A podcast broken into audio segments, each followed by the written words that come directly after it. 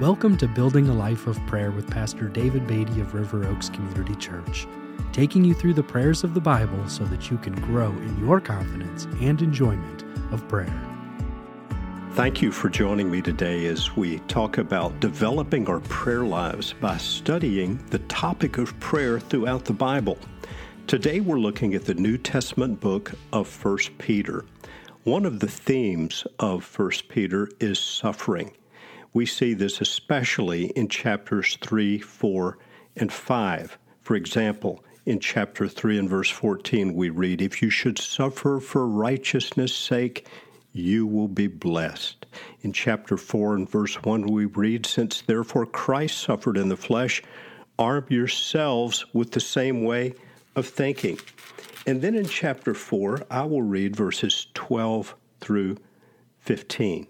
Beloved, do not be surprised at the fiery trial when it comes upon you to test you, as though something strange were happening to you, but rejoice insofar as you share Christ's sufferings, that you may also rejoice and be glad when his glory is revealed. If you are insulted for the name of Christ, you are blessed because the Spirit of glory and of God rests upon you. But let none of you suffer as a murderer or a thief or an evildoer or a meddler and then verse 16 says, Yet if anyone suffers as a Christian, let him not be ashamed, but let him glorify God in that name. Now, in the midst of all these verses, we find in 1 Peter chapter 4 and verse 7 these words The end of all things is at hand. Therefore, be self controlled and sober minded for the sake of your prayers. So, in all of these uh, verses that have to do with suffering, as we find them throughout the latter uh, part of the book of First Peter, Peter gives us this call to prayer, and he says, especially because the end of all things is at hand, we must be self controlled, we must be sober minded for the purpose of prayer. Now, when Peter says the end of all things is at hand, he's reminding us that this life will end, this world will end. Jesus will return. Therefore, believers should live with that truth in mind, and we should live with an urgency.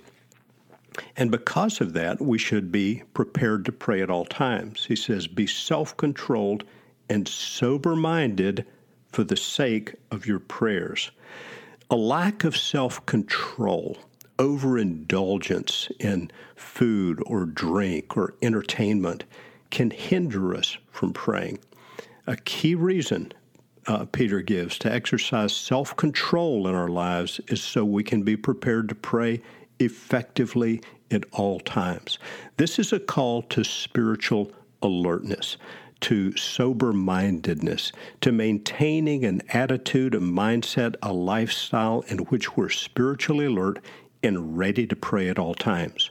In chapter 5, of 1 Peter, Peter writes, Be sober minded, be watchful. Your adversary, the devil, prowls around like a roaring lion seeking someone to devour. Because of the urgency of the times, and because of the deceptive attacks of Satan, believers must be self controlled and sober minded for the sake of our prayers.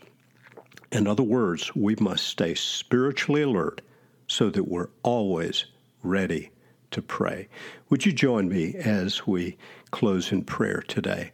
Father, we come to you in the name of our Lord Jesus Christ.